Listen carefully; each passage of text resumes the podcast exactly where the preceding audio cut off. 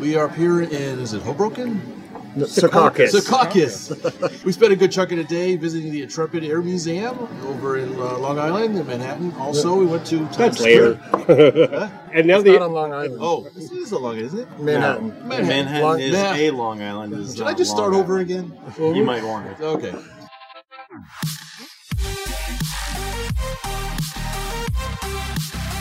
Welcome to the RC Roundtable Podcast, where we discuss the latest RC hobby news, events, model reviews, and a whole lot more. Well, hello everyone. Welcome back to the RC Roundtable. This is a very special episode. We are here on location in Secaucus, New Jersey, where we are attending the uh, 2019 AMA Expo East. And uh, we've been here for a couple of days. We got here on Thursday, helped set up a little bit, and we've had two full days, both Friday and Saturday, to attend the event. We saw lots of interesting things, and uh, we've uh, talked to some really interesting people. And uh, we even had a slight side trip over to uh, Manhattan, where we went on the Intrepid Air Museum, nice big aircraft carrier, and we uh, had a bite to eat down at Times Square. So now we are back. We're in the hotel lobby, and we've got some special guests with us to join us in the podcast uh, this time.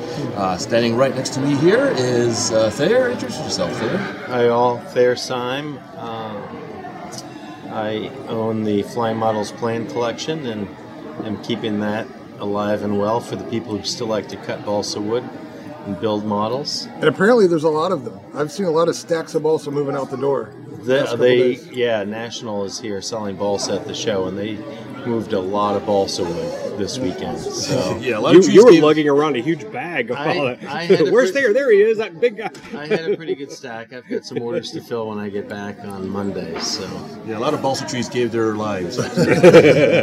Good balsa trees. He was balsa hand picking those. yeah, no, there's some nice wood out there right now to be had. Uh, and we got some representation from Horizon Hobbies. Uh, introduce Tom? yourself, Tom. Yeah, hi guys, I'm Tom Cogswell. You might know my voice, or maybe you've seen some of my videos. Uh, I am a brand manager for Spektrum and Blade at Horizon Hobby. Um, been into RC for a long time. Uh, well, maybe not as much as a lot of my uh, coworkers at Horizon Hobby. All the PD ta- staff is big time hobbyists. I mean, like 30 years plus. It's crazy. And where do you fit in that? 10 years. Oh, okay. Yeah, I mean, doing next it generation. So hardcore up and really for coming, 10 years. Yeah. Yeah, um, but uh, yeah, no, it's a great time. Uh, I get to travel a lot. This is my third time being to AMA East. It's a, it's a good show, and I And- think this year's doing really well. I'm happy to say that. I was uh, hesitant to say that yesterday, but then today, I different know. story. Yeah, yesterday morning was pretty good, and it kind of, yeah, it was, it was turning out to be typical, and then today I, I was surprised. Yeah, It was a good day. It was crowded. And Tom brought toys that I'm sure we'll, we'll talk about sooner or later. So, We'll, we'll make him play some music. And then Lee, oh, hey everybody, Lee here, one of your hosts. Uh, long walk today. Lots of walking today. Yeah. I'm in one of those hysterical tired modes right now, so we'll see how it goes in 30 minutes from now. yeah. So before the show opened today, the AMA held a members meeting and uh, allowed question and answer. So I had Lee in a straitjacket and, and a gag. Oh my god, I, I kept my mouth shut.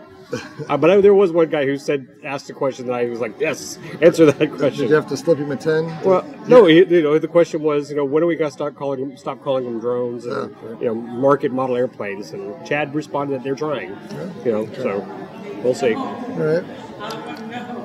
And we have Joe. Everybody knows Joe Joe. Vermillion. Hi, yeah, me Joe Vermillion uh, with Balsa USA.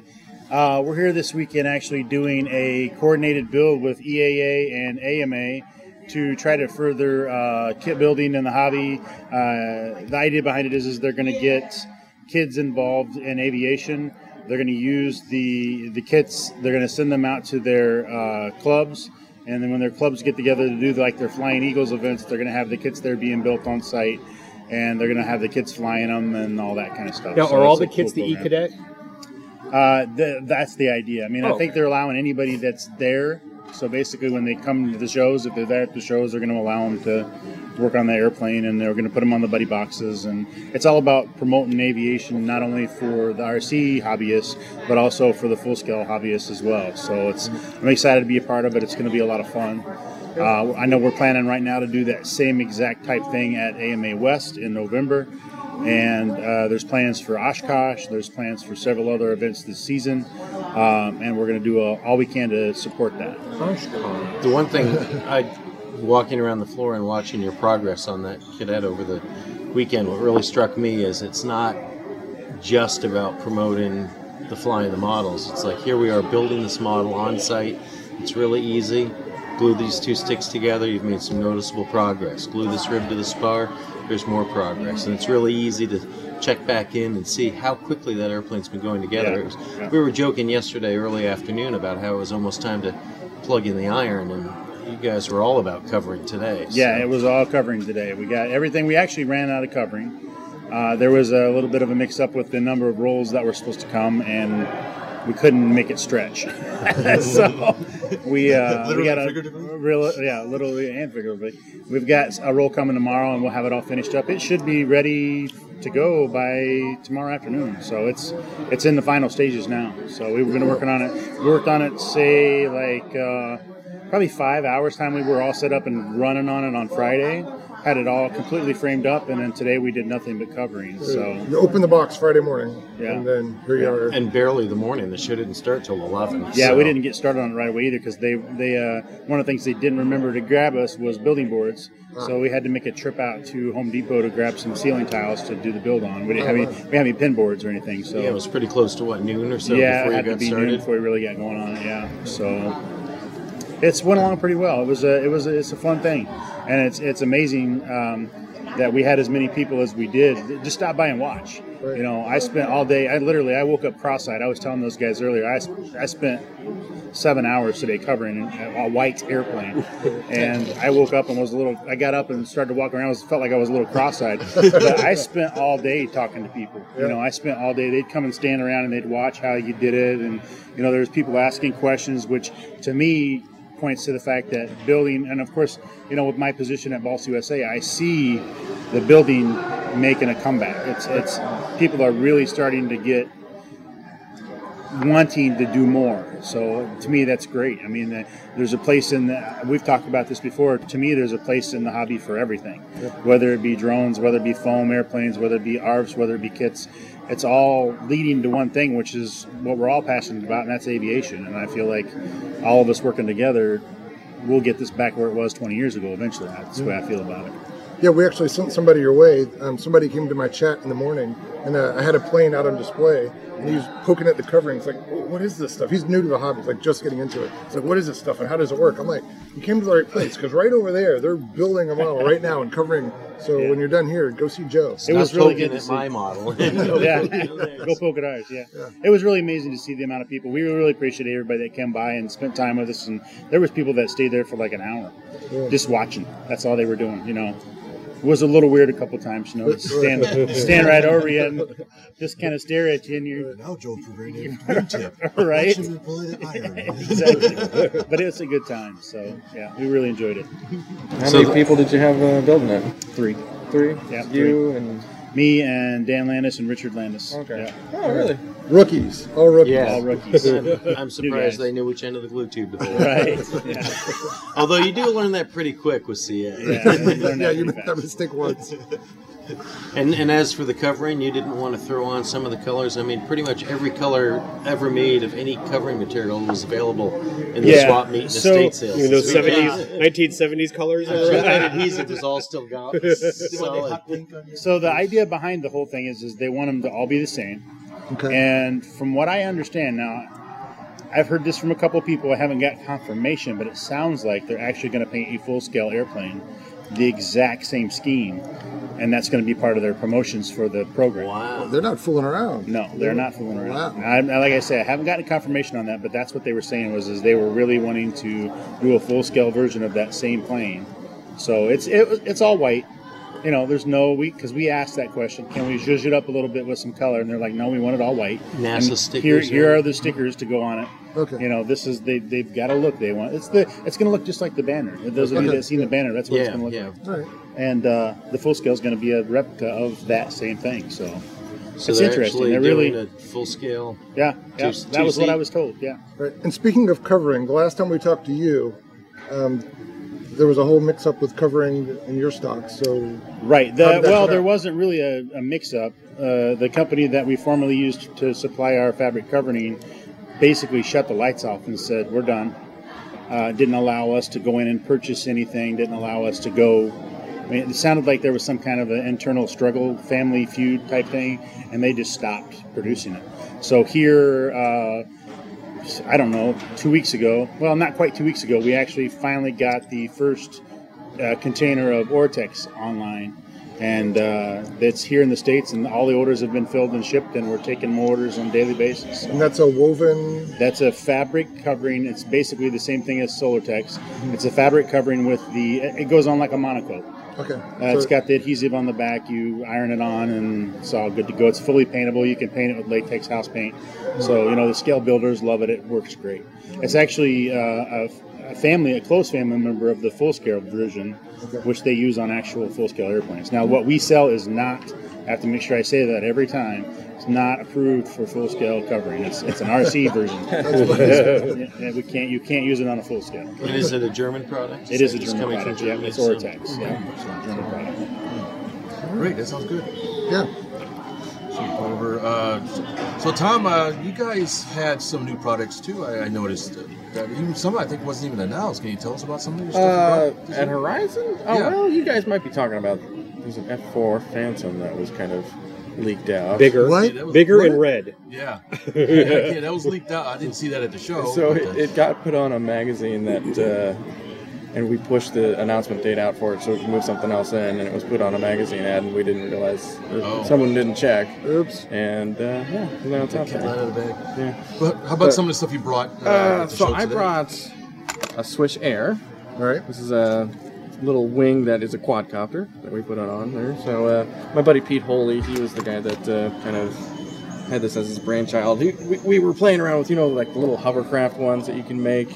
You put your little Inductrix or your tiny whoop that you want to call it uh, on a hundred hovercraft little uh, shell or skirt, and you can put it around. We're like, what else could we do with it? And we decided we'd throw it on a little wing.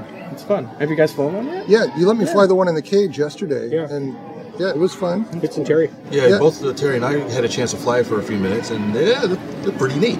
I thought they flew a lot like a helicopter in, in Right. a way, Yeah. uh, as far as the controls. And then uh, as the wing took over, it kind of did a really nice floating around. It did really well in ground effect. You can really get low and just kind of scoop the ground. It was kinda Mm-hmm. Yeah, you could, couldn't you? Yeah. Yeah, was kind of uncanny flying something with wings that just kind of hovers up.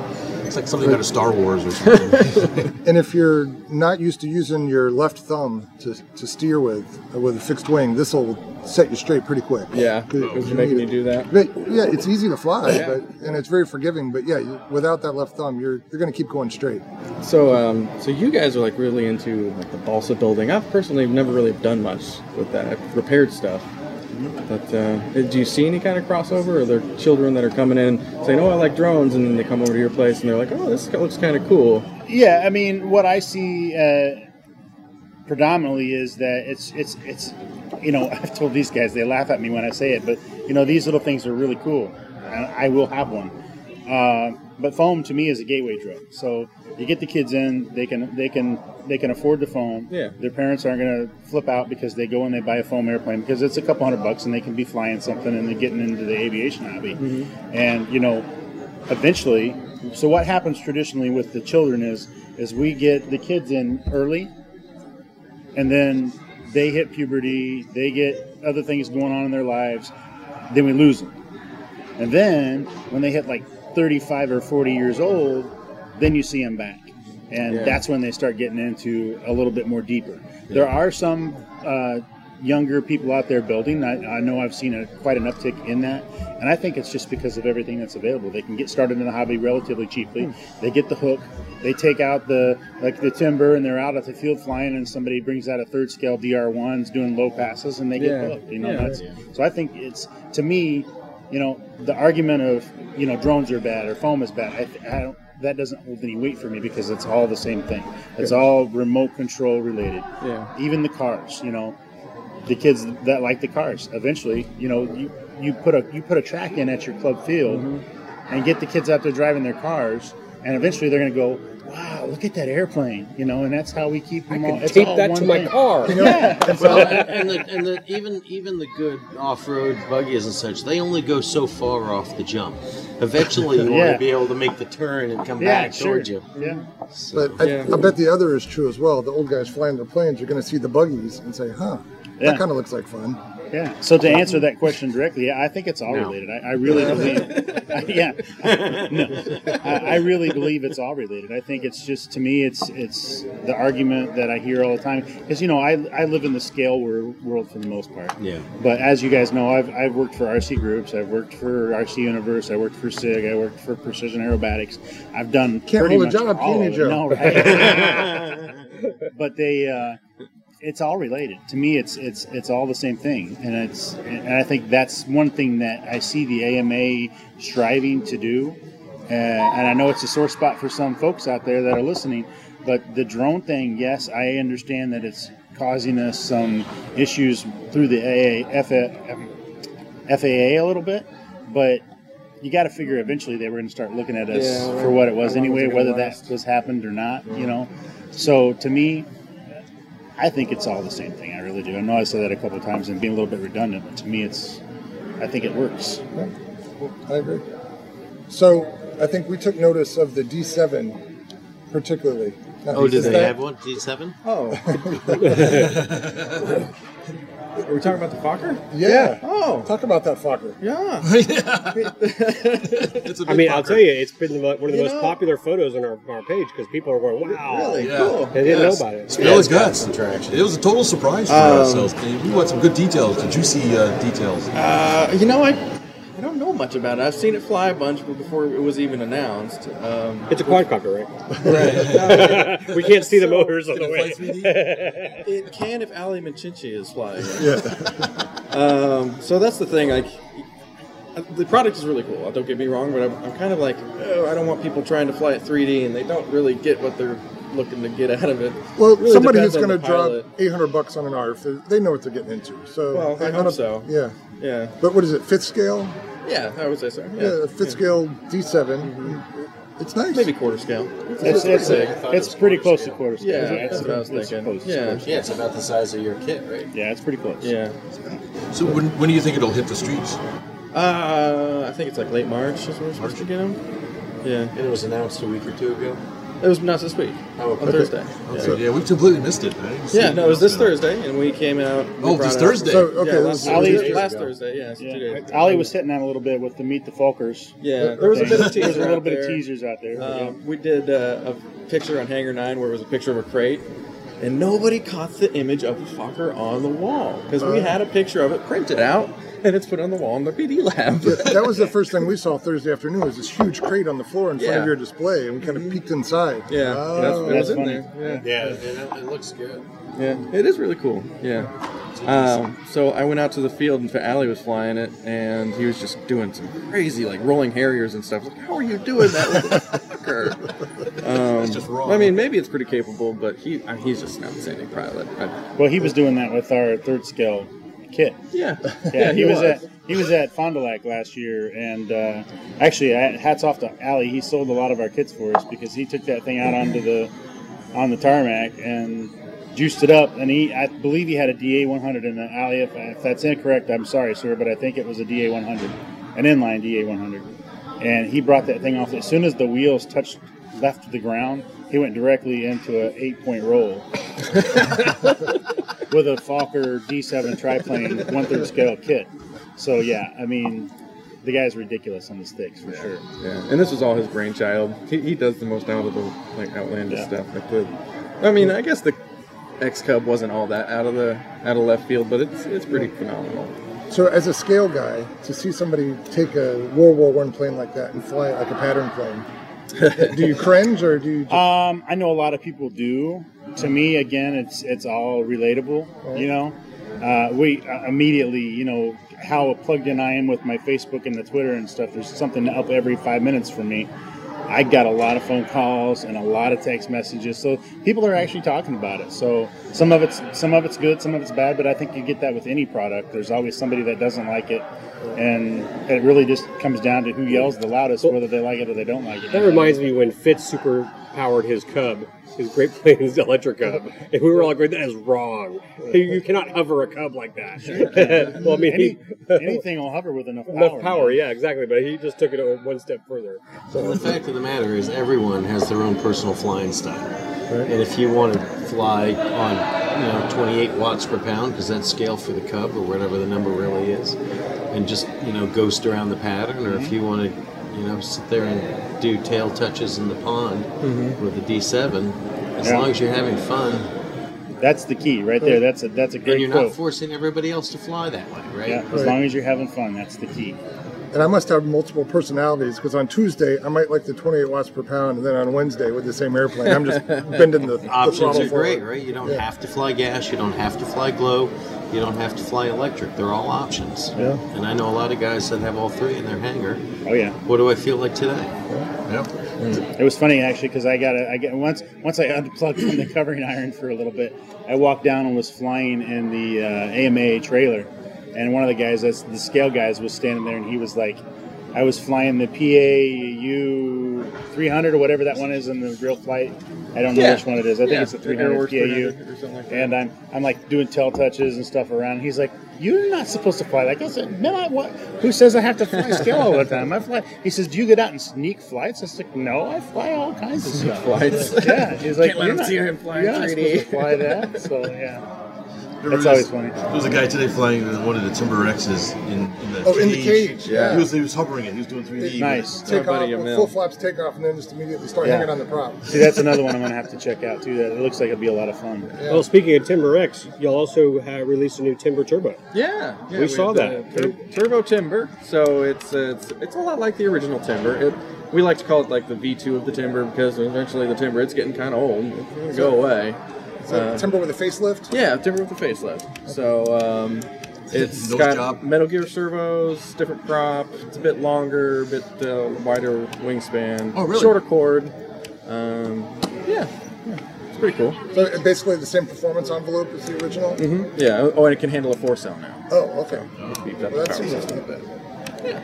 I like it. I like the Timber X. I'm more of a 3D guy, but When I does like that the Timber X a lot. When does that hit the floor? Turbo Timber Timber.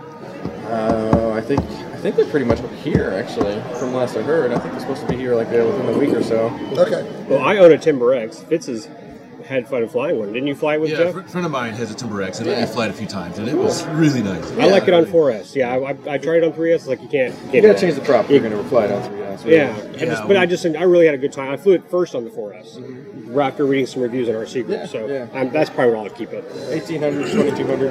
Yeah, 4S. 2200 4S. Yeah, yeah. I, I took it first flew it on 3S, Yeah. and it did pretty nice. But then we said, okay, let's see how it does in 4S, and it was like turbocharged. Yeah, it is. It's great. It was like, Yeah. yeah, Yeah. it even sounded different.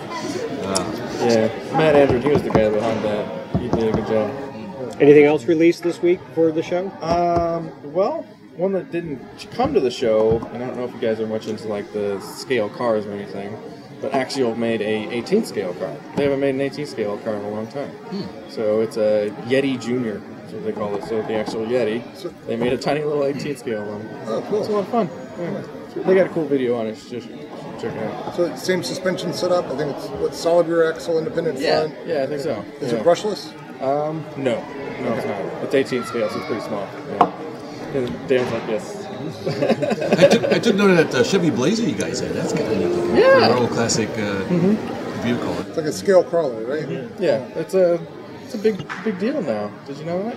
Scale What? crawling. Oh yeah. People yeah. go nuts over that Oh, stuff. It's like it's scale awesome. airplanes. Oh my That little track they had set up down there for the, I think it's in the, uh, is it who's it? It's the um, Hobby King? Hobby King. Yeah, sorry. Yeah, Sorry, the Terry. whole, Terry, you okay? CPR. They had, a, they had a cool they had a cool little FPV mini Yeah, little FPV rock crawler for We us. can't even talk cool. about the buffalo if you want. Or how about the roundels? Yeah. Terry walked away. We'll save the roundels until he comes back. Okay. So we just got joined by somebody. Who are you and what do you want? Dan Landis, and I was flagged over. So Yeah. Dan, Jake, thanks for joining us. Um, Absolutely. tell us uh, a little bit about yourself. Who you- Why are you here? Yeah, why are you here? Who are you with, with this year? uh, this year uh, for this show, I'm actually working with uh, joint uh, joint team, the AMA and the EAA. Uh, we're doing a, uh, a joint uh, build on a uh, an LT40, and uh, kind of the deal that we're looking for is to get youth avi- youth, into aviation. Uh, so when you go and you're a young eagle and you do the full scale flight and you're interested and, and enjoying it, you move on and, and you can't always be flying full scale. So you're going to do this model build joint with your EAA chapter and an AMA club. You get the whole package. The, the EAA chapter gets this whole package. that includes the airplane, the radio, motor, everything you need, literally to build it down to the T pins. Um, so we're here. We've been building for uh, two days now. We've got the airplane 95% covered and just about done. So we're hoping to have it finished tomorrow. Yeah, great. Yeah, Joe mentioned that. He's been uh, building, he's been staring at white covering all day. Yeah, Yes, Dan, he Dan. Dan built the rudder. I was going to say, who's the weakest link? who's taking the most breaks? When we when we when we divvied up the work, he ended up with the rear stab and the rudder, and that's just how it worked I was out. going to say, he's I doing a lot of saw other him stuff. working on the Yeah, he's done. too, he's but- doing a lot of other stuff. So Is it all straight? It is. All right. It's on straight backwards. Hey, as long as it's Canard on, now. that's, It's that's what matters, right? Is that a canard now? it will fly. It will fly. Oh, it's they're been a great great flyers. project, a great time. And when when uh, the AMA first approached me about doing this, it was just a super exciting thing and really on board to work with everybody. And we put together an awesome team and super happy with the uh, the way it's turning out. And the reaction from everybody at the show has been amazing. And the number of people coming over to watch the build and watch the covering, and people are like, "I've never seen this before. How do you do it?" And it's really cool getting to show the roots of the hobby back to people sure. now. What's your full time job?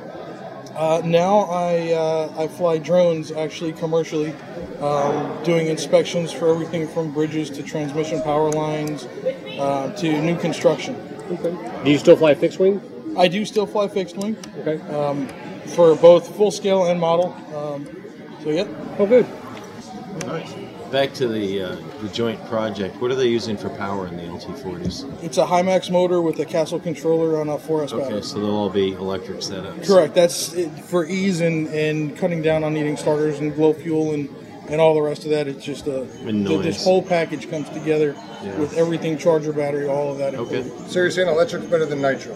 Absolutely not saying that it's better, but it's easier for people just starting out. That I'll say doesn't that. need to know how to program or tune. At uh, at twenty seven dollars a gallon, that's I would say it's better.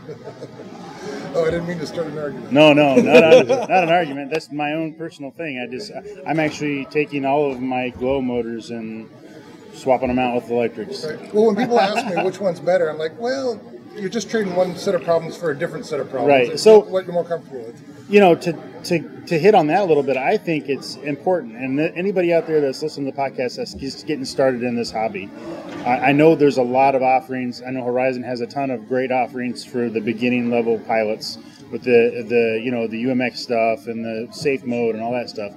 But that stuff's awesome. I have several of those aircraft myself.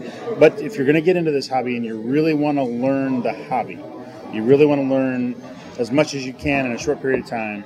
High wing trainer with a glow motor, and you're going to learn every, basically everything you need to know to continue your career all the way up to flying Fitzgerald turbine jets. I mean, you you learn so much doing the balsa wood. Not saying kits. I would prefer that you bought kits for sure, but the nitro motors teach you so much about tinkering and being able to tune an engine and the sound it makes when it's flying good and the sound it makes when it's flying bad. So I would suggest that as part of your repertoire getting into the hobby is get a glow go plane and fly the Winkies outfit. Certainly give it a try. Absolutely. Right. You have, you have no way of knowing whether or not you like it until you give it a try. Right. Yeah, you just learn so much. It's so because uh, glow motors are so finicky.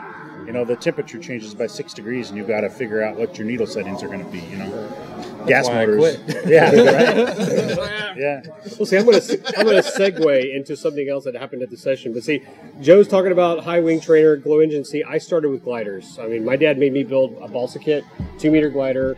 Uh, you know, we started with the Astroflight, uh, Monterey, and Malibu. And you know, I, I learned on a high start. My dad would not let me fly a glow engine aircraft until I could fly dead stick every time in spot land. So glider was my my passion, and you know that's how I got trained. But at the show, I came across the transmitter that I learned on, which was my dad's Heathkit, you know, four channel radio there, and they they have these reproductions that they're they're six hundred dollars. I mean, God, I, I- beautiful. They're beautiful. I mean, you broke down I, in tears I when just I held that thing in a, like I little had a little flashback.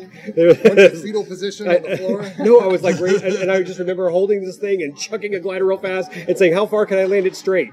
you know. But it, they're they're so cool. This company is really. I don't have the card on me, but Cal Orr. Cal Air. Oh. Cal Air is the company. Cal Air. Cal Cal Orr Orr is is the the owner. No. Yeah. And uh, yeah, that Heathkit just uh, brought back memories. so, so I, I'm still with you. Balsa kit, get to learn, you know, put something together, toss it, and and then again, I see my my joke about learning gliders first is that when I went to the field and these older guys were flying the glow powers and their engines were not running right or something, they dead stick, they just start screaming, "Dead stick, dead stick, clear the runway, I'm coming in!" They're like coming straight down, trying to get airspeed, and me, I was like, "Just land it, don't don't panic." so. Yeah. And again, you know, I don't. I, actually, I do suggest you get a kit and you build it and you fly it. And I know a place where you can get one actually. But you know, the thing that the I thing that suggest they build from plans, and I know where they can get some plans. and I suggest they fly Spektrum, and I can. so we got the, this thing called a Switch. It's Oh, fun. yeah. First of all, that was awesome. Uh, but they um, kit building, and a lot of people are intimidated by it. And I get these. I, look these questions today. I get these questions constantly. What do I do with it? Well, you go and you build it. Guess what? It's balsa wood. It's basswood. It's some light ply. If you screw it up, we sell more wood. It's it's easy to fix. And the, and the, the thing about it is, is whether you're building from plans or whether you're building from a kit or whether you're scratch building, whatever you're building, you learn when you take your X Cub out and you crash it, what the inside's supposed to look like, and you can repair it. Instead of throwing your thousand dollar ARF in the trash, you can pull the covering back and repair it and have it fixed, and it'll fly as good, if not better, than it did before. if not better, I'm going to So- tag on that. Yeah. That's funny because in Fitz's talk today about 3D printing, part of it is he's talking about this plane that he got because a buddy of his crashed on ARF, couldn't fix it or didn't want to fix it, and basically handed it over to Fitz, who printed out a part and had it flying the next day. Or, I go to the club field all the time, and one of the first things I often do is go over and check on the dumpster at the field and see what's in there because I have gotten, I have gotten set. What I'll do is if I see an airplane in there, uh, I'll pull it out, we'll fix it, and I'll give it to somebody that's new into the hobby. I've done that several times. That's where I got You my know? Moki right Yeah. out of the dumpster. Yeah. The people throw people throw stuff away. They crash it once and they throw it away. You know. That was the knockoff crazy. Noki. no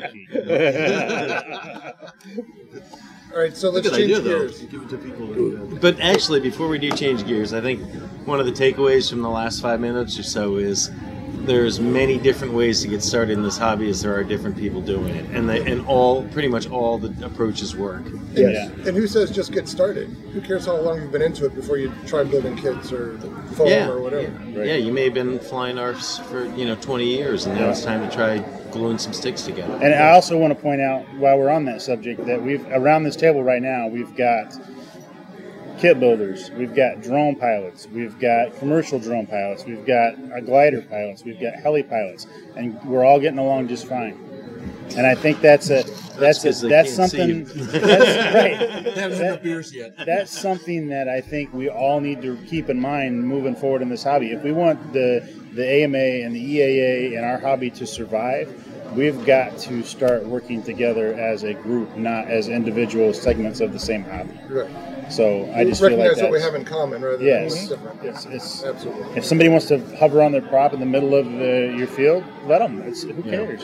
You know, they're going to run out of gas. Then you can go fly your circles with your warbird. Yeah, because while you're matter. complaining about them hovering over the runway, when it's your turn, they're complaining about you doing patterns. doing patterns. So it's, it's it's all something that we really need to strive for. I talk about that constantly because I see it constantly. Uh, it doesn't matter what aspect of the hobby you're you're passionate about. We're all on the same page. We're all should be on the same page and helping each other survive. And the pages change, Sure, they do. right? I mean, I think Dan, the number of years that we've known each other, and I'm sorry. Oh, yeah. how many Thanks, Joe. Thanks, Joe. how many different types of models have you demoed at the Neat Fair? Oh, everything Countless. from Everything that's been gliders to giant scale to EDF. The only thing I haven't seen you fly at the Neat Fair is free flight or control line, and you may well have I, done I've, it. I've flown control line there, but I have not flown free flight. Exactly. Yep, yep. Challenge Lots of different accepted. Right? I got to figure out what I need to build for that. That's pretty easy. Just turn your transmitter off. Well, I mean, I guess, I guess we could do that. Joe, can I borrow one of your airplanes? Absolutely. Right. So who saw those quarter scale dragsters today? Who, Well, I who know you didn't were- see them? They bring those every year. I saw you, you know, picking up the drool out of your mouth when you walked by. I think I noticed them here last year, but didn't Yeah. really go in. I chatted with them for a few minutes this morning. Wow, wow. There's some that are gas powered, some that are electric. I was asking him about the electric, and it's a brushless direct drive chain setup. I don't know how many cells are running, but it's two big packs, a thousand amps off the line, a thousand amps. And he showed me the ESC. The ESC is the size of I don't know what's how big is that? The Quadra 50. Yeah, made Wait, Czech that was the Republic. ESC? That- yeah, I thought that was a battery pack. No. that, that was that. That Wow. big thing, right? Yeah, that was. It was huge. It was the size of like a, a brick. Yeah, and I, f- I forget the numbers. We're doing, I think, uh, a quarter scale, a quarter mile, so a sixteenth of a mile, in less than two seconds, approaching 200 miles an hour. And that's not scale speed. That's actual speed. So, uh, so a friend of mine, and shameless plug for Tim Smith uh, from Tim Smith Racing. That's a guy you should guys could try to get on the podcast at some time. You know, he has his uh, TSR podcast that he does. Right. He's doing that stuff on a one cells. On He's, cell? he's he's doing one cell packs for drag racing. at what scale? One cell Uh, 20p. I don't know for sure. I'm not, I'm not, a, I'm not a car guy, but he was on um with Grant from MythBusters. Last year they did. They were trying to break the 200 mile an hour speed barrier, and their stuff that they've done is amazing. On And he's doing it on 3.7 volts. Yeah, It yeah. must be. Might need And I some don't, and I, documentation. I'm, I'm sorry, Tim. I, I'm sorry, Tim. I don't know the details of the guys have you on there, but check out his stuff. Look I said Tim, 100 Tim cell. Smith. That's what place got me. Look up Tim Smith Racing. He does 1K like he does like funny cars and dragsters, and it's it's his stuff is really cool. Right. And I'm not, TSR Racing. TSR Racing, yeah. I'm not very knowledgeable about gas engines, but they're running single cell, uh, single cylinder Zenoahs, and he was saying that they don't break them down like a full scale dragster. Between every run, they're breaking the whole Hemi down and, and rebuilding it. He said he might touch the clutch once a year, uh, so these things aren't. He's not pushing high. it hard enough. Right. Well, he's saying there's a lot of headroom in it, and, and that's how they want it because they don't want to break it down every time. They want it consistent. And so, yeah, there's, they're, they're not pushing them that hard. They have some pretty crazy tuned pipes on there with some great weld jobs. If you're into welding, you want to come look at That I did notice the pipes. But yeah, uh, pretty elaborate pipes uh, you have to turn around. Apparently, the full-scale dragsters are diesels, not too many yards off the starting line, because the plugs are gone. So anyway, and he was saying the uh, specially formulated tires uh, because they were just blowing up anything regular. Um, neat stuff, but most of it is off the shelf, just bulky hardware that they're they're using for these dragsters that are just insane. So and it's very clean stuff. It was neat to see and neat to talk to these guys about how they do it and how they went through this iterative process of you break something and now you build a better one and eventually you get something that's almost bulletproof and fast, just really fast. Real fast. Yeah. So they showed me some videos on their phone. Oh, did they? Yeah, they gave You- me some links to watch on YouTube. I was going to say, you might be surprised. There's some videos on YouTube of radio-controlled drag racers going, and Yeah. it's frightening. You do not want to be standing in front of them when they light off. I think there was one that was a, it was a glow uh, gasoline gasoline powered, but it was like a third of the car was engine. It was a little stubby one. I don't know what it was or anything like that. like a pro stock or something. Yeah, chassis. and it's just, you got this huge engine, all these fins, and you know, just a little tiny chassis.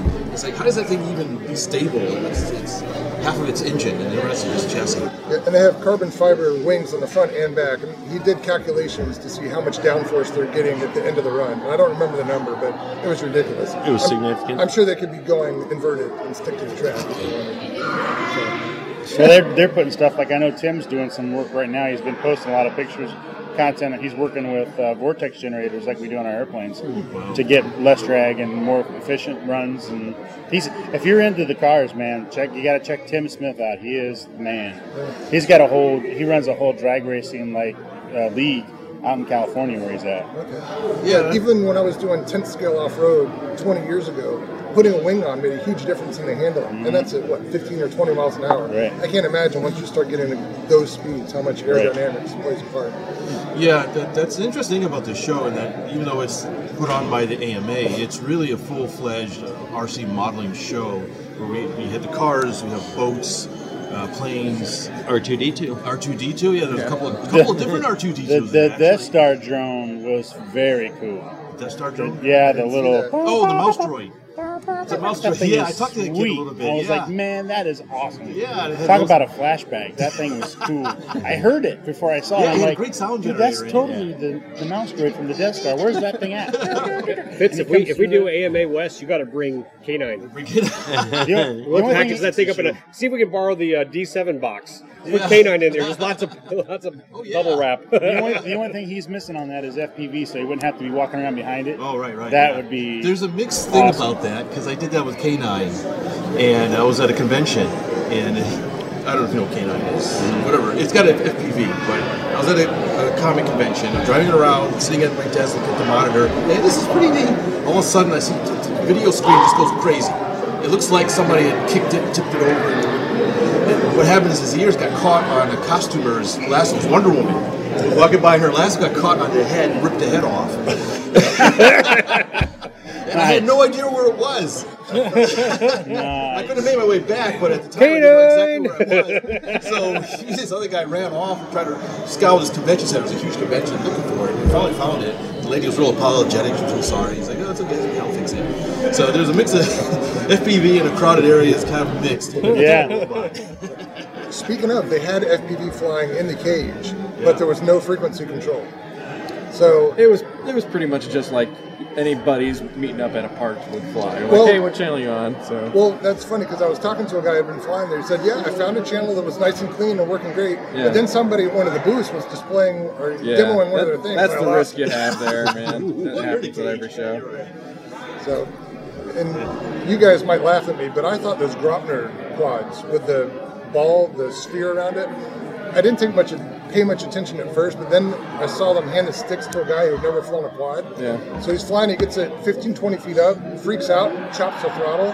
That thing comes flying down and then just bounces three or four times. I'm like, oh, now I see why they do that. Manny's doing some cool stuff over there. Who's the, do you know who's Manny, running those? yeah, Okay. Manny's uh, Manny's Graupner. That's his company. Okay, so he's importing them now? Yeah, So- he's a he's got a lot of cool stuff going on. I got one of their boats. I got the uh, Graupner Gambler 2 Uh huh. that thing is so much fun. Uh-huh. Is that electric? Super fast, yeah. Is it Yeah. like a hydro or something? Or a, Yeah, it's a V hull, I think. I don't know much Oh, about boats, but I know that thing is fun to drive, man. Self-riding and it's Oh, fast. nice. Yeah. It's fast. Good rooster tail. Oh yeah, yeah. It, that thing smokes across the water, man. It's like a good speedboat. Now, speaking of boats, they, they have the um, the boat pond back this year, and uh, it looks like it's very heavily used. That, I thought that was very cool. Yeah, a lot of guys are running their boats around in this little was a one foot deep by twenty by twenty, maybe 20 by 20 maybe, yeah. I would say bigger than that. I would say at least 20 by 30. It's 20 by good 30. size. Yeah, very good size. Yeah. Great. They had. They, I walked over there. I think it was on a Friday, and the guy just handed me a transmitter. and Said, "Hey, try this thing around." I was driving one of his little putt putt. It's a little different than handing you the, the sticks for his ultimate or something. We're good. You're on the show. Say hi.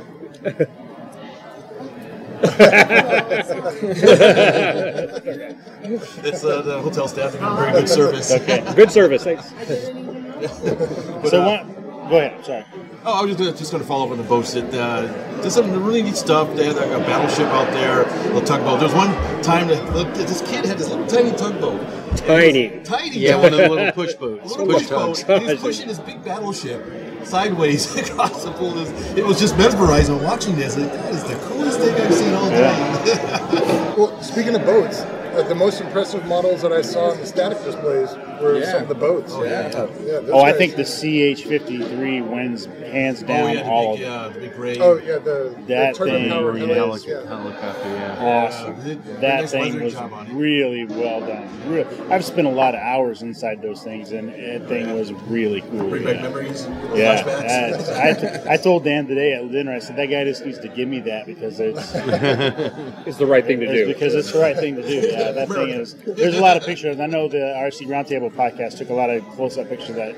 You got to check it out if you haven't seen it. It's really cool. Someone get a picture with you in it with it? Uh, no, because my head would never fit.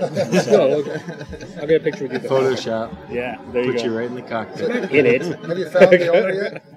No, Yeah, no. go Uh, I'm sure he'd appreciate hearing your thoughts on it. yeah, it's You could it's just fill out a new entry form. Yeah, there you go. Cross out his name, put your name on it. Oh, that was guy, mine, He could tell you. by the way. Yeah. Yeah, I'll find out what it is.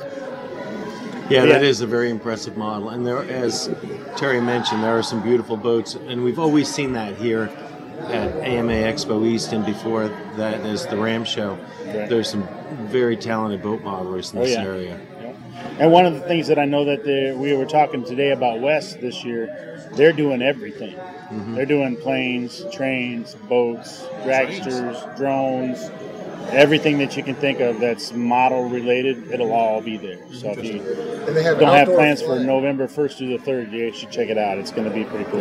They will have open flying every day. Have some indoor. They have some outdoor.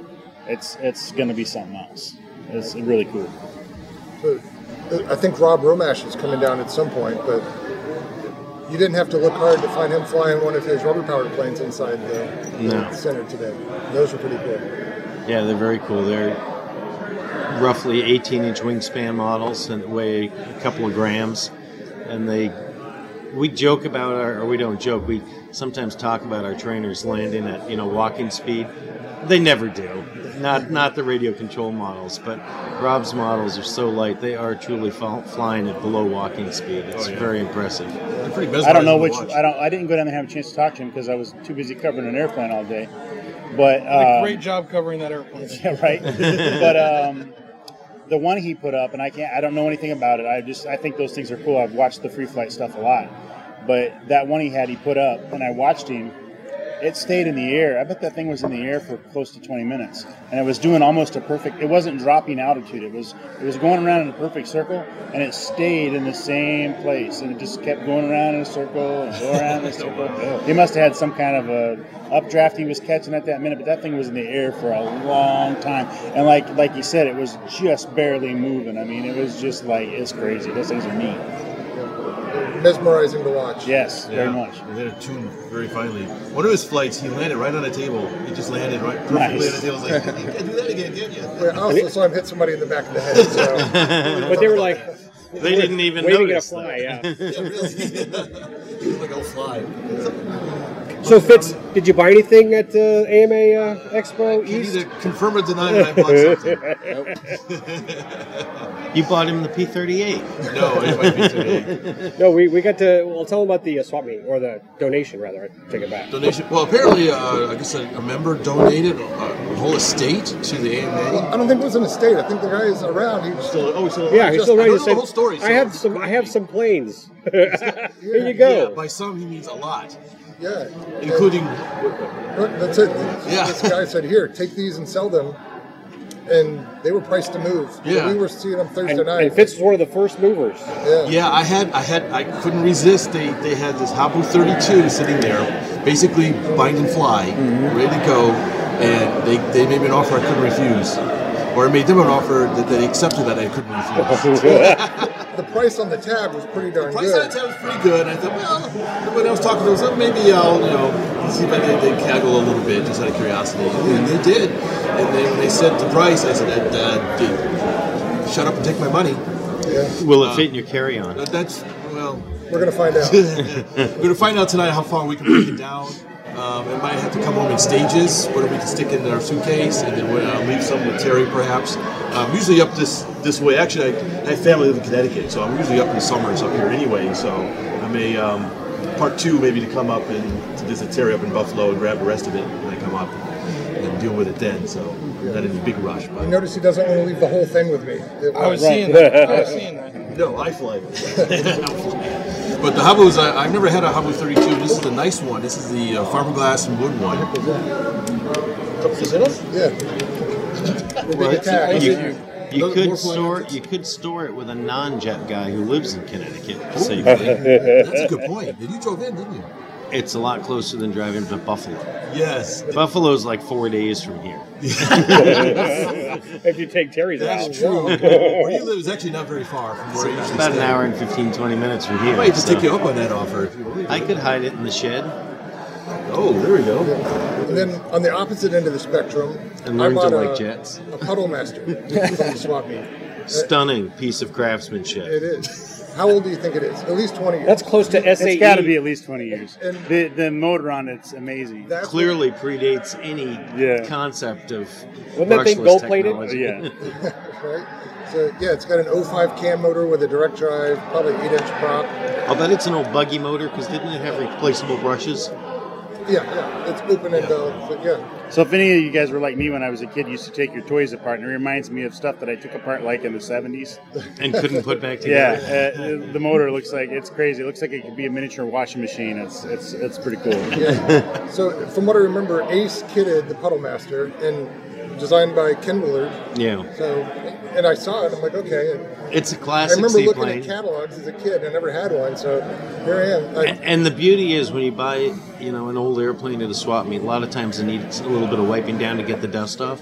But the Puddle Master, being a seaplane, that'll happen the first time you fly quick, it. yeah. Yeah. And if it if it piles up the first time I fly it, I'm out ten bucks. So I feel pretty good about it. So Now, my question is: You're going to fly it on the original electronics? Or you're going to update it? I'm I'm right now waffling between two options. These guys are trying to get me to keep the can motor and fly it, which it'll do fine. I mean, even with a lipo or even NICADs, it'll be fine. But I'm thinking about trying to keep the the shroud of the can motor, put something brushless inside there, so it looks like old school, but has a little bit more power. 3D printing.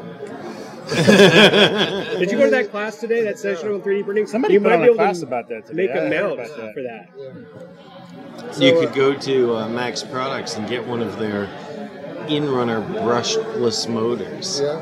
and turn a small prop really fast. Yeah. So uh, I haven't opened the thing up yet. It went from the shop floor to my van, and so when I get it home, I'll open it up and see what's. I'm curious really to see how that one turns out. That that would be a fun project, I think. Yeah, and I think it'll be quick too. It's just one of those where it's ninety percent there. Probably, I'm hoping you shrink the covering and it stays tight, and just fiddle with the electronics and go have fun. Get out your Maule fabric tester though before you commit aviation with it. You might find you can push your finger right through that cover material. Well, it's fully sheeted, right? Well, I guess the wing isn't. Yeah, yeah we'll see. Again, i if I set it on fire right now, I'm out ten bucks. So And if the video's on YouTube, my- which would be a bad thing for the hobby, so don't do it. I've seen videos of that. People setting their planes on fire just, I don't know, for clicks or what. Yeah, Or it didn't seem like all that good of a reason to do It's it. it's not it's helping on a anyone. fail video. yeah. All right, who else bought stuff? You guys were right across from the swap shop all day. How did you? I bought one thing. Uh, it's something I've had my eye on for a while, and I actually bought it on Thursday because they only had the one. The 3D puzzles, the MDF Oh, 3D yeah. puzzles. I found the one that's the crank up with the biplane that goes around, Oh, nice. and I grabbed it up because I have not seen those. I see the other ones all over, like the horse and the train. I never see the one that's got the biplane that goes around the thing, and I picked that up. That's the only thing. I, I, I'm thinking the same way. He, I mean, there's no way I'm getting through TSA with half the stuff. So I, I just I'll buy stuff in Toledo if I want if I really want something. So Right. right.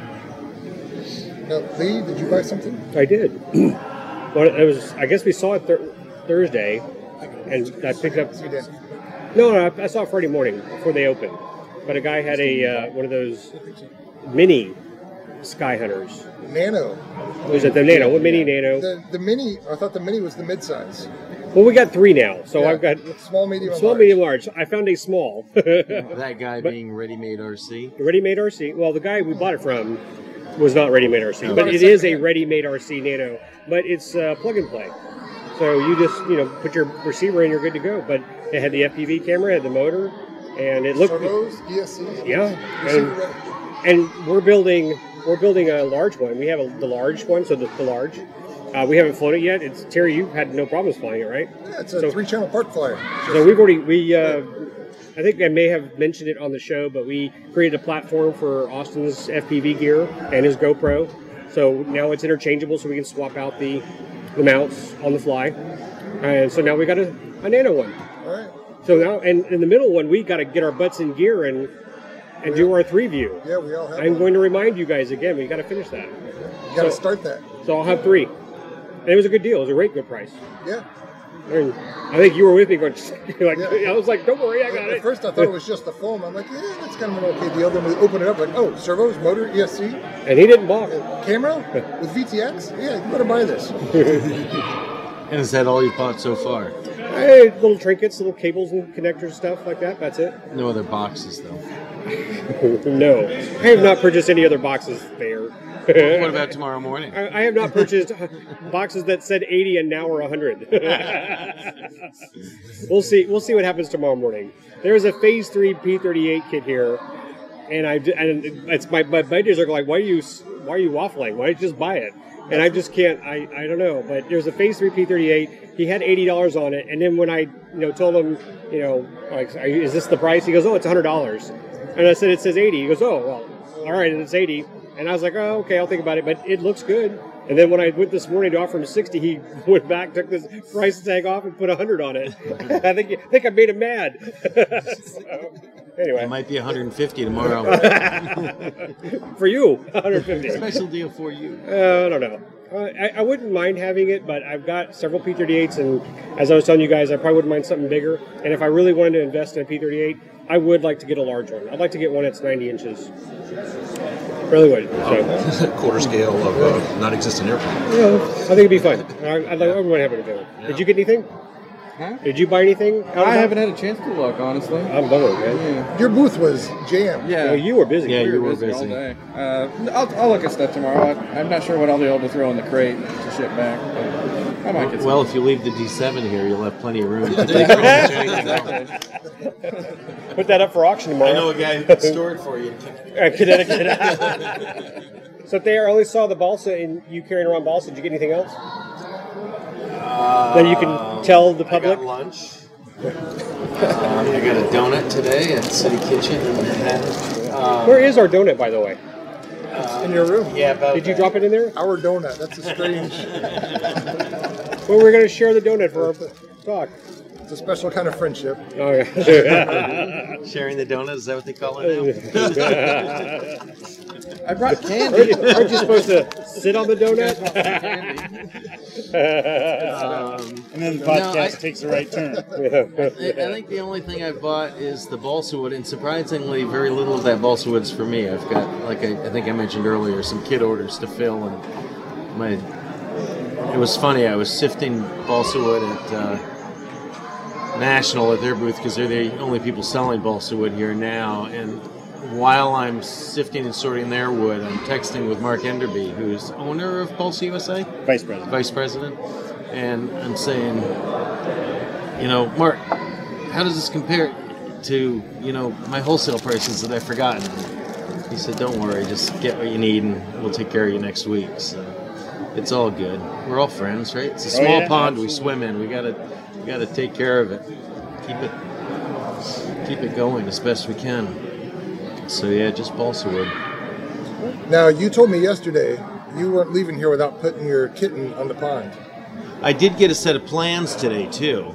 Don't change the Um, subject. A good friend, of, Yeah. a good friend of mine. Yeah, uh, get him back. Go at him. He got me on me on the Phase 3 P38. Get back at him on the. Yeah. a good I've friend of mine, Rob Queso, gave me a set of vintage uh, blue line plans for the Model Z GB in one sixth scale.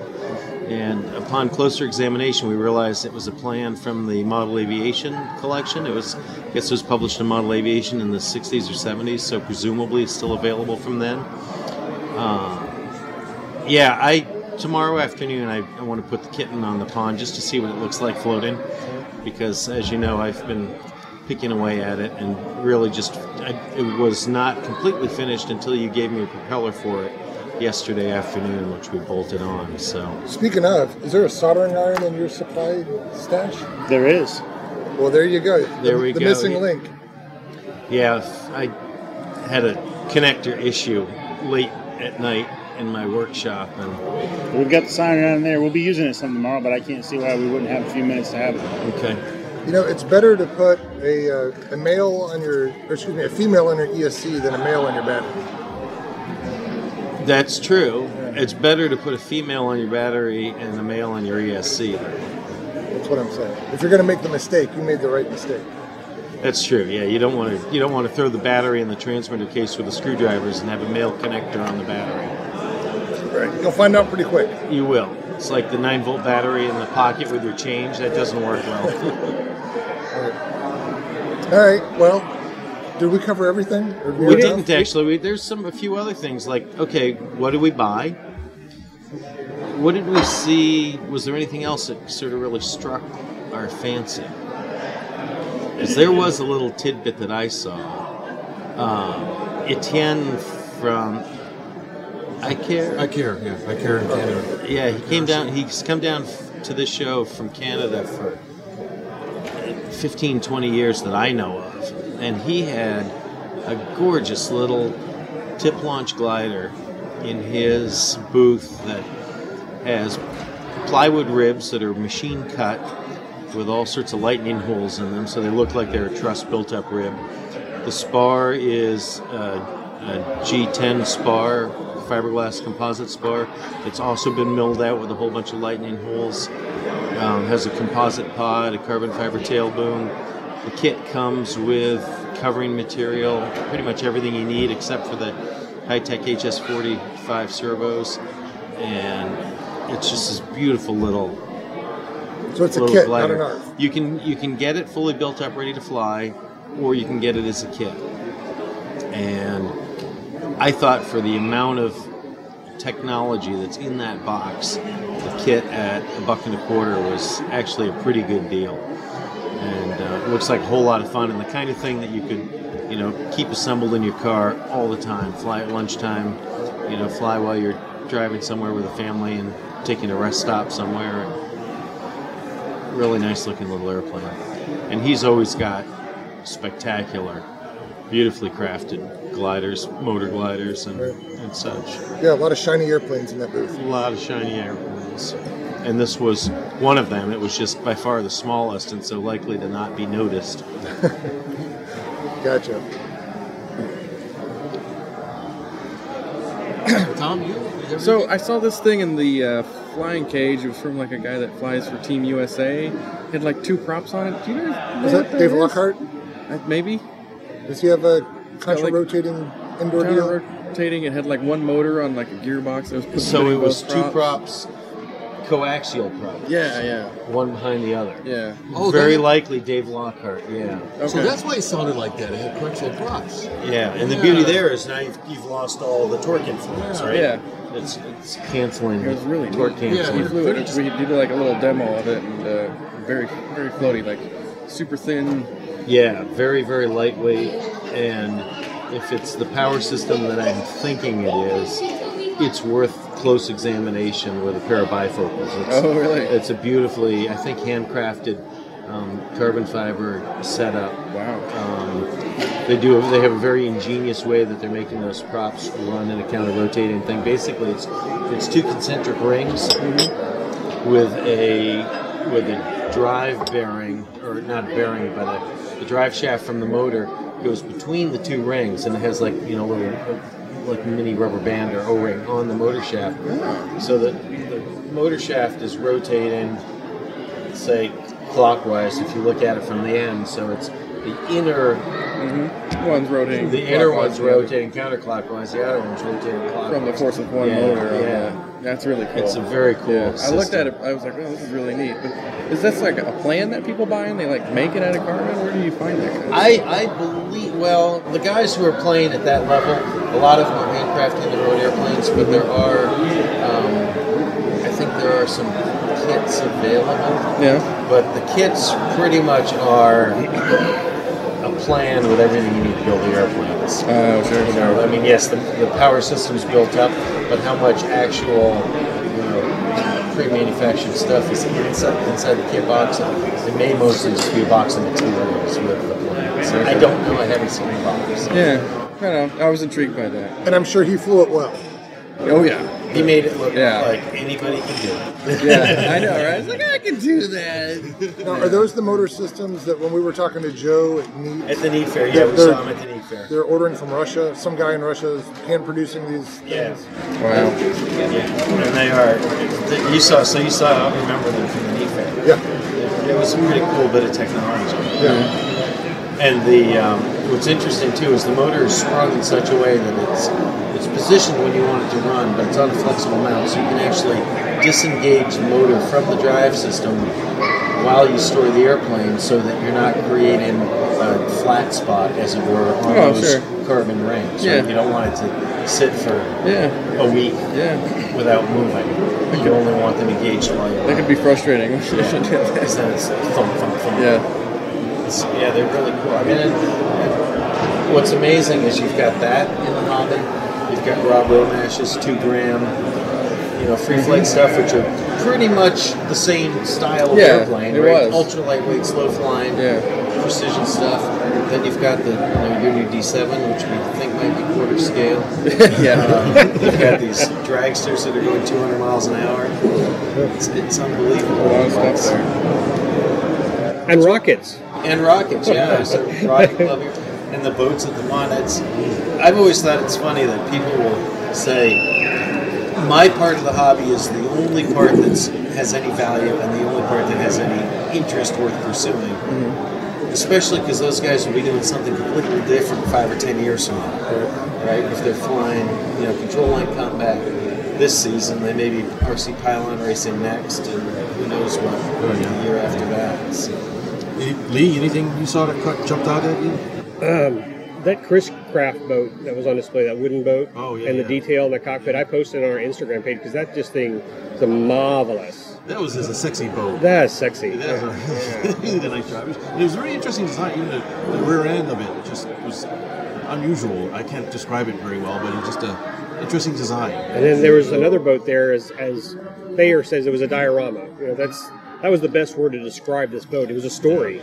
You're just Like looking at this. clam fishing boat Yes, one? exactly. Yeah, Yeah. yeah, the oyster oyster smack. I, and I, when I did the walkthrough, I spent a lot of time on that boat on the video. But I need to go back and take more detailed photos because that that boat is It immaculate. was nice. It was something like something you'd see at a plastic model show, a kind of plastic model competition, something like that. And that's interesting because you know I, I'm an, I'm an airplane guy, Yeah. but going back to what struck me the most is those two boats. I mean, I saw there were some great looking airplanes out there, but no, darn it, if I kept going back and looking again at those boats to see if there's something different. Do you, Yeah. do you think the, the that one uh, actually floats? Do you think they actually put it in water? I think they both it? float. Isn't that a The, the, criteria? the diorama boat? Yeah. Yeah, I think it's a radio controlled sailboat it, that replicates, uh, I would say, like a Chesapeake Bay oyster fishing smack. They have uh, beautifully painted figures on deck, and more interestingly, they have the catch on deck too. They're like sorting Yeah. the, I don't know, what is it, 1 8th scale or, or less, probably like 1 24th scale I'd like to see a pile of oysters a on the deck. That- It's, That'd be it's cool. really pretty sweet. Now, don't you have to have a certain amount of running gear that doesn't have to be usable to enter? in the old days of this show, when the club was doing it, they wanted airplanes or models that were ready to operate. Like you had to have servos installed and hooked up, push rods connected, in order to put your stuff on the static display. I don't know if the AMA has loosened those requirements at all. I know that they are now, because they're the AMA and they represent all of modeling. They are um, they're encouraging people to bring free flight and control line models as well to the show. Um, in fact, the last couple of years, there have been a few control line models here that have been like beyond museum quality. Just Yeah, absolutely Mach-E stunning. Yeah, the Mach-E had. Um, if you if you ignored the signs that said "Don't touch the models" and you reached in and touched the stick and wiggled it in the cockpit, all the control surfaces moved on the wings and tail. Yeah, it was it was pretty sick, and it was small. It wasn't like a quarter Yeah, scale model. It was you know like maybe a 12th scale model. It was pretty dramatic. How about you, Joe? I know you didn't get out much, but you Uh, must have seen actually, something. today, I well, the most the thing that impressed me most was the need for sunglasses when you're covering a white airframe under fluorescent lighting. the only man that got white out. Yeah, I got white out today. Did you have like look at a black wall or something? Yeah. Hit I'm, I- opposite I'm not. I'm, image of the I'm serious when I say I felt cross-eyed when I first stood up and started actually walking around. I sat at the table in front of the covering for six hours straight. I mean, I didn't get up. I, I was working on the model the whole time. Which is so. interesting because you're saying that effectively it takes longer to cover a model than to frame it up. Yeah, to me it does. I'm not the best coverer yet. I'm getting I there. found that with my model that's here too. It took me a couple of evenings to frame it up and then a couple more months to finish it. Yeah, I just- to get started on the cover. I'm getting the hang of it. You know, that's that's if, if there's anything that's my weak point, I would say my covering is my weak point at this point. But yeah, I mean, I was I'm, I'm super meticulous is my problem, and so I was making sure it was right. Yeah. Uh, but there was a, I mean, to me, there was a lot of stuff out there that I saw that was again probably the, for me right now the CH53 was the one thing I noticed that Beautiful just was really amazing. That job that he did on that is incredible. So Have the- you been to Stratford where Sikorsky makes parts for those? Mm-hmm. It's impressive. Yeah. Um, that's really it. I mean, there, everywhere you look, there's something. Yeah, a lot of nice stuff. Hard to kind Yeah. of narrow it down. Well, I'm going to ask you, Joe, because this is my first time and Fitz's first time. But how, how was the the size, of, like the, the crowds and the number of vendors been? I mean, So- it seemed rather small to me. Yeah, this is actually my first East, uh, but they, the trade show industry, and we've talked about this a lot. So, the trade shows are great. The trade shows are awesome. We always enjoy the trade shows, but I'll, personally, from where I sit, the trade shows are slowly starting to bleed out a little bit. I think we can fix that. Um, I think there's a lot of things we can do as hobbyists to, to fix that issue. Um, what so the trade shows have, have, have um, transitioned because now you see all the new stuff online. You know, it used to be the trade shows were where you'd go to see what the latest and greatest was. So now that's kind of went away. They don't really do that anymore. They'll launch a product and then a couple weeks later there'll be a trade show or something. So it's transitioning, but I think we need to, if we want to keep the trade shows alive, we've got to figure out. You know, there was a window guy at the trade show today. You know, Yeah. You've got to figure out, yeah, CPR. There's there's got to be some things that we hook up with to keep it relative. gun shows. Yeah, because we've we've essentially what, what we Coming to bring it to Texas because we'll have we'll have gun shows in RC. right what, we, what, What we've could go wrong? essentially done is we've shrunken our we've shrunken our um, I guess our crowd. We've shrunken our effectiveness on the trade shows because who comes to the trade shows really? It's the the model guys. You know, the, the people that are just out and about. You don't see a lot of people. Oh, there's a model airplane show. Let's go check it out. So that's what I think we need to strengthen on, and that that's across the board. We all need to work harder on strengthening that public eye so that they see what we are, and then they see a the show pop up like this, and they come and they, they visit it, and then that's what gets the vendors. So like if- if I'm using like a Toledo as an example, I'm going to be up, up front and 100% honest with you. Last year at Toledo, we spent a lot of time talking about this is probably going to be our last Toledo. It seems to be dying. You know, all these big vendors are pulling out. Everybody's kind of it's kind of dying off. And then we actually had the best sales we've had in Toledo in 25 years. So it, it, it's gotten smaller because there's not as many vendors doing it. But I think because of that, the, the pie, as far as the vendors are concerned, the pie is smaller too. So the pieces are a little bit bigger. See what I'm saying? Yeah. So for, but we've got to. I think we need to reverse that trend a little bit. We need to be more like the stuff that the AMA's working on. I think the stuff that Chad and his team are, are putting together to further what we do is the key to our future, especially with trade shows. Because if we don't do something soon, I feel like the trade shows will just be they'll be a thing of the past. Well, see, you're making me. Th- I want to segue into our sessions because being in photography, when I when I decided to take over my father's business and do it full time and have it under my name, I immediately started attending what is called Texas School, uh, which was a class, a lot of classes, but they also had trade shows. And then I went to the huge wedding photography seminar in Vegas. And again, tons of trade shows, tons of vendors showing new equipment, but there were just all these classes from professional photographers giving lectures and so forth. And I just remember how busy that was. And I know that my schedule was okay, I have to be at this training session from here to here, this from here to here, and then I'll give myself an hour or two to walk the aisles of the new equipment and then go back to another class because I wanted to learn. And, you know, it was very loud. I mean, today. Our our sessions were not very crowded, but I could see if there were more vendors saying, "We're going to teach you how to do this. We're going to teach you how to do this," but and preface the we're having these sessions and multiple rooms versus just one location.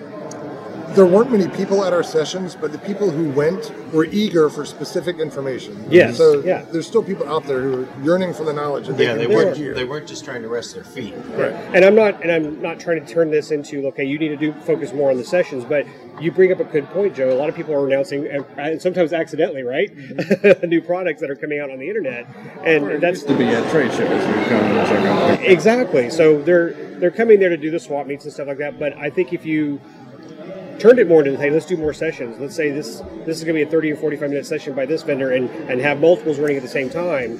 I think people would work on their schedule and say, okay, I'm going to this session. I'm going to do this one, this one, do the trade, then go to this one. Versus okay, I'm just going to walk around and see what I feel like doing. And it feels like that's where the AMA is trying to take this to, to make it more educational and broad based for more And people. and we didn't mention this yet, but the main stage had Matt Chapman, and we all sat there and listened, and that was really cool. The gate, Okay. and, Matt's and- slack amazing. jaw, drooling. And so, yeah, that, that was one of those part of the things. It'd be great to have the main stage. I think one of the problems was it, you know, just to describe our situation or my personal feelings, it was very loud in there. We were mixed up too close with that. And I understand if we were off somewhere else, we'd almost be invisible. You know, they probably wouldn't see that we were there. But if they push the classrooms or the, the speakers and say, we're going to do this and then do, you know, open a trade show, maybe that would help. I don't know. I feel it's a transition year, I think. And, and maybe this is just my suggestion so they can come up with a better solution Yeah. for that. We obviously need to be mic'd. I mean, it, it was funny. I don't know if we had this recorded yet, but you know, we had Fitz basically yelling. Well, your your problem, Fitz. I'm just going to say it out in the open. Is that you kept turning back to the screen, you know, and we couldn't hear you, and then you turned back and talked, so we catch every other word. But you know, we, we if we were mic'd, it probably wouldn't have been that bad trying to scream with these people. And you know, I know some people were. oh, wait, did you see that picture? We were all huddled in like this, listening to you, like a Fitz. football huddle. it was like what, what?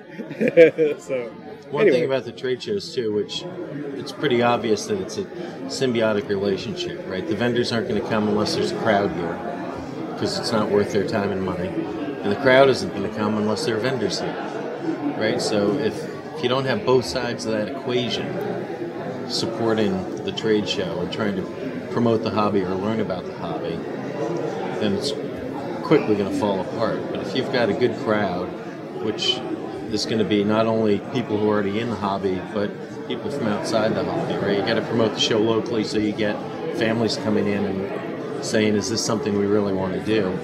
Um, so with that promotion, then you'll have enough attendance for enough vendors to come and keep that attendance high. Like a couple of weeks ago, I was at the um, the big model train show of the year, which happens up in Springfield, Massachusetts, every year in late January, and their show makes our trade shows look like backyard picnics. They had four, they had eight acres of exhibitors, vendors, um, display layouts, and, and other things. Some full-scale trains operating.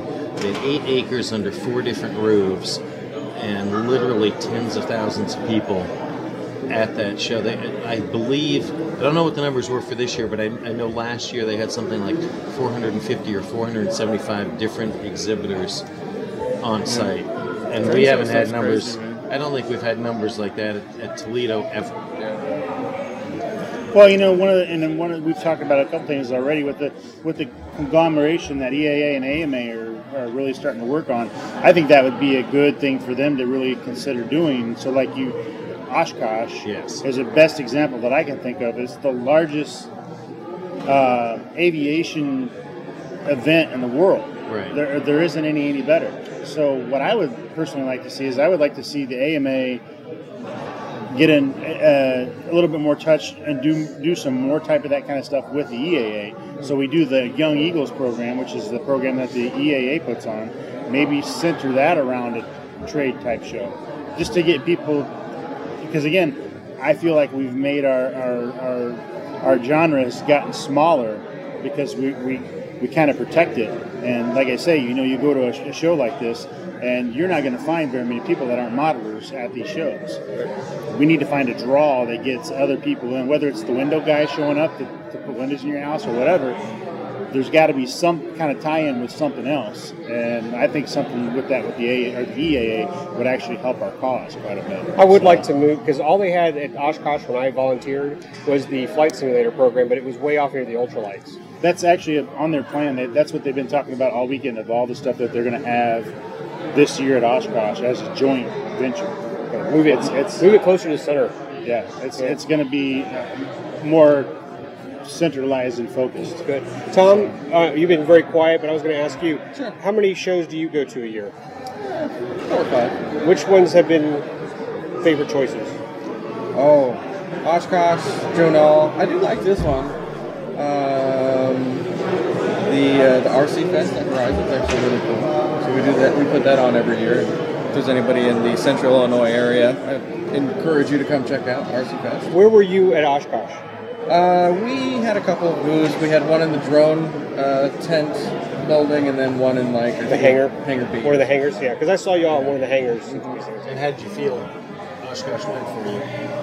Was it you feel it was productive for you guys to be there? Yeah, uh, our, we partner with a hobby town over there, um, and they pretty much sold all their inventory. Get, get, get around that area. Get a corner of the hangar. If we could get a model of a- aviation corner of the hangar, Yeah. I think that would be good.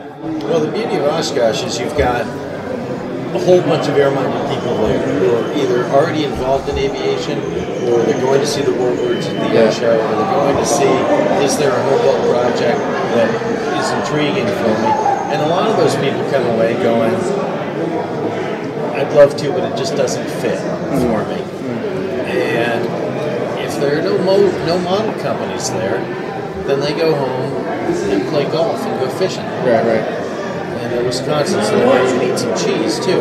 But if we've got models there offering up an aviation experience that is readily Yeah. accessible, both financially and technically, in terms of the amount of skill required, that provides a real option for people. And then, and frankly, it provides a gateway for some of them to, you know, in a few years, potentially transition into full-scale stuff too, if they decide to go that route.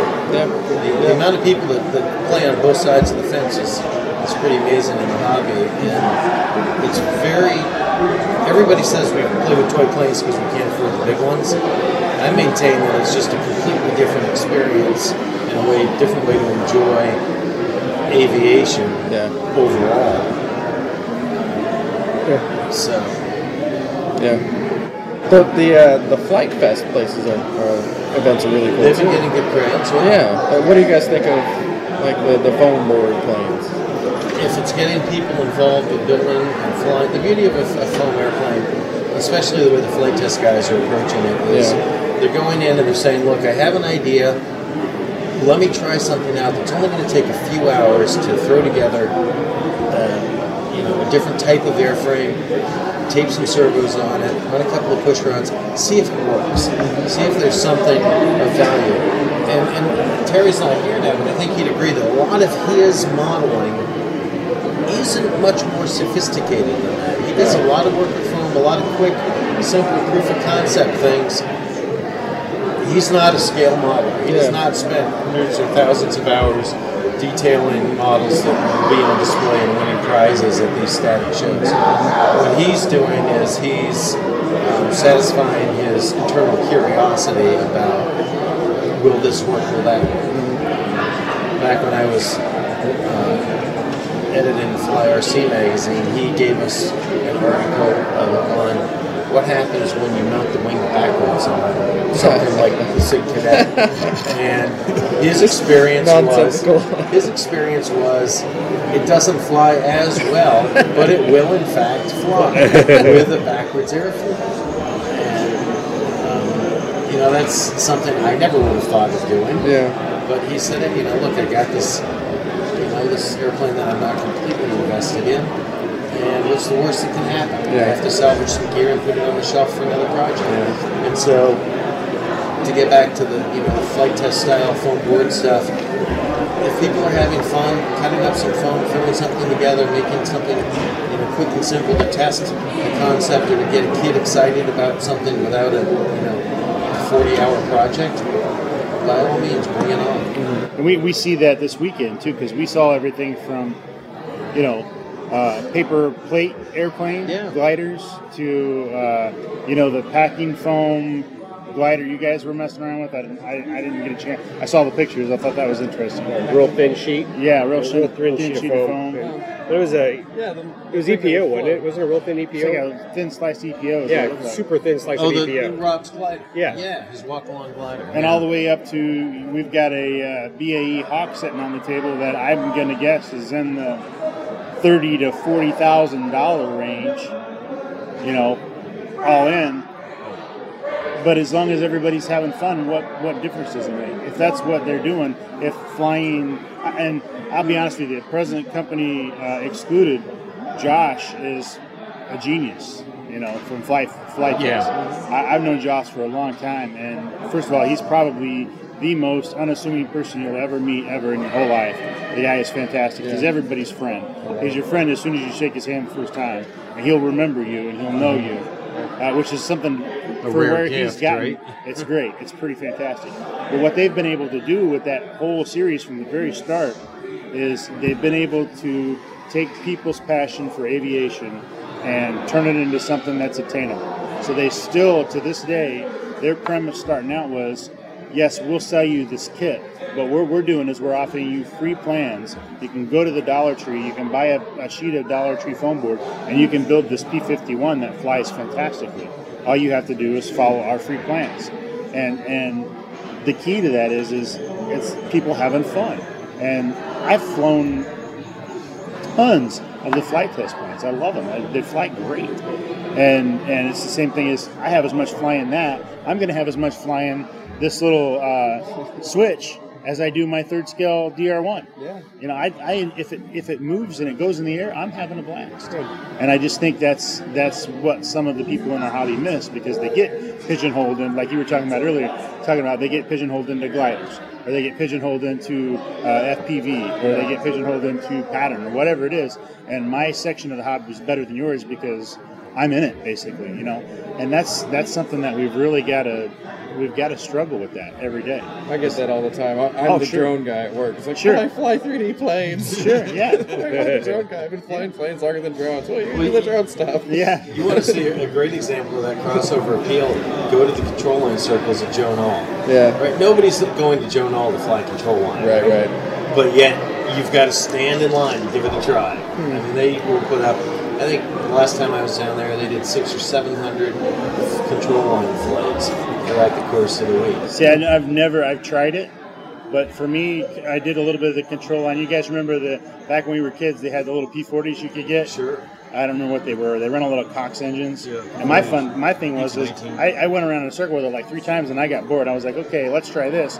Go around twice and let go and see how far it goes. And that was my thing. So I've never gotten into the whole control line thing, but I tell you what, I've went and I've watched some of the national competitions, and at Joe Nall, that's one of the things I try to do because I do a lot of walking around. Uh, I go out there and visit the guys on the troll, control line, and there's guys out there doing combat, and there's guys out there doing the scale pattern stuff. With the, it's amazing. I, I don't care for it. I don't like that style of flying, but the stuff that they can do with the control line stuff is ridiculous. Go watch a national champion uh, control line combat. Oh yeah, combat is just, is just crazy. I would say that within the entire model aviation hobby, there is no better spectator sport than control line combat. Hands I- down. yeah, I would say Hands down. It is it is the best for people who want to just sit and be entertained. There is nothing better than control line combat. Bring your earmuffs then. Those guys have got to stay in decent shape too, because they are crawling over each other like you would not believe. You've never seen control line combat. YouTube a video Oh, yeah. because It's it is great. it's the most ridiculous thing you'll ever see in your life. The first time I saw it was at the um, 19 late 80 something, early 90 something Nationals at Westover Air Force Base in Chicopee, Mass. It was the last time the Nationals were there. And I thought I was going, were you? Yeah, I was there. Yes, it was from Mass. My dad and I went, we thought we were going to see the RC scale competition because that was the creme de la creme, right? If you're not in the world of RC scale, watching those guys fly actually pretty boring, we found. So we watched that for a little bit, and then we went and saw Joe Wertz having fun with the, you know, with his soaring competition. And um, And then we went and we sat down in the grass and we watched Control Line Combat until we turned the color of overcooked lobsters. we literally sat in the grass for about four hours watching Control Line Combat, just laughing until our sides hurt. And then we looked at each other and said, we got to go inside. And we went into one of the big hangars and watched some of the indoor free flight. And that was, in my mind, the best way to experience The nationals because everything was in the same place over the same few days. It wasn't stretched out across the summer, which I realized we have to do for logistical reasons in Muncie. Um, but the control line combat, hands down, is it's the most fun thing to just sit and watch. All right, well, gentlemen, uh, it's been an honor and pleasure having you all sit around the table and give us your Thank you. input. It's been fantastic meeting some of you guys. Some of you guys for the first time. Joey, I know you've been on the show, but uh, it's nice to meet you in person, in the flesh. and uh, Tom, uh, first time, but uh, hopefully we'll cross Yeah. paths again. Great meeting you. Thanks for letting know. us try your uh, the uh, switch airs. Yeah, I'm glad you guys got to play with Let's do it tomorrow. Are you saying that in future tense? Like in five minutes? Thanks for letting us. Thanks for, Before we get kicked out. I'm gonna come to- see you tomorrow. I want to try one. Yeah, I'll be, getting I'll be flying Mike. them in the cage. And of course, there your uh, insightful input. It's been Well, I don't know about insightful, but it's been fun. It's been, it's been very much fun. Yeah, this is great. I'm glad we uh, made the decision to come up. It's great to see Terry again and uh, all three of us together again. Right. It's something that's been, it's been quite a while, I think. It has been. And let's say uh, shout out to Sparky for his sign. Oh yes, uh, Sparky sign made his appearance. We'll show some pictures up on our uh, Facebook page of his on-air sign he made for all three of us. It's sitting there on the counter there, in full view of everybody. Strangely, the rest of the building did not get quiet when they saw Yeah. that. No, The alcohol is flowing to the left of us. We we started just after happy hour, so people were all kind of juiced up. Uh, but uh, we'll uh, sh- be sure to uh, put some links to the respective uh, businesses and companies that have joined us tonight. Uh, we were gracious for, for them for that. And uh, we uh, we'll spend a little bit of time tomorrow at the show before we head off on, a, on an airplane. Hopefully, I can find a way to shove my Habu 32X into some sort of carry-on, carry, check-in luggage or in the box. Put it under your arm. That's what Yeah, Go for it. carry on. on. Just say it's Can I your it baby. to my arm? Show, show up and pretend you are supposed to be there. It's your Yeah, support exactly. EDF. It works every time. Just I, I pretend you know what you're. a, Ce- a framed up Cessna 195 home from Toledo. Had about a 50 inch wingspan. The only place we could get it to travel was in the cockpit of the flight. They loved, they loved it. I'm sure. They did. In fact, when I picked it up at the end of the flight, the pilot and the co-pilot were arguing with each other, and they saw me come forward. and They said, "What is it? We've got a bet going." and I said, "Well, what do you think it is?" And the pilot knew what it was. So he, he got the free beer, but I guess that's pretty much always the case, right? the pilot gets the free beer. After the flight. yes. We'll be able to do that anymore. It's a, it's a verboten. All right, gentlemen. Uh, I think we'll wrap this up. And once again, thanks a lot for joining us. Thank you guys for what you do. We really Yeah, appreciate it's it. a lot of fun Oh, we- we- a great way to get the message out there. We couldn't do what we do unless you guys did what we did. What you do? Excuse me. I think uh, we're just the end product. And, enjoy this hobby. And And the consumer. the consumer. Yeah, we're. We're. I got that Timber X. I just made you. I paid part of your salary. Is that what you You're welcome, Tom. cops? Pay your salary. I'll take payment of one of these uh, switch airs. There you go. All right, guys. Uh, until next time, uh, we'll fly safe and have fun.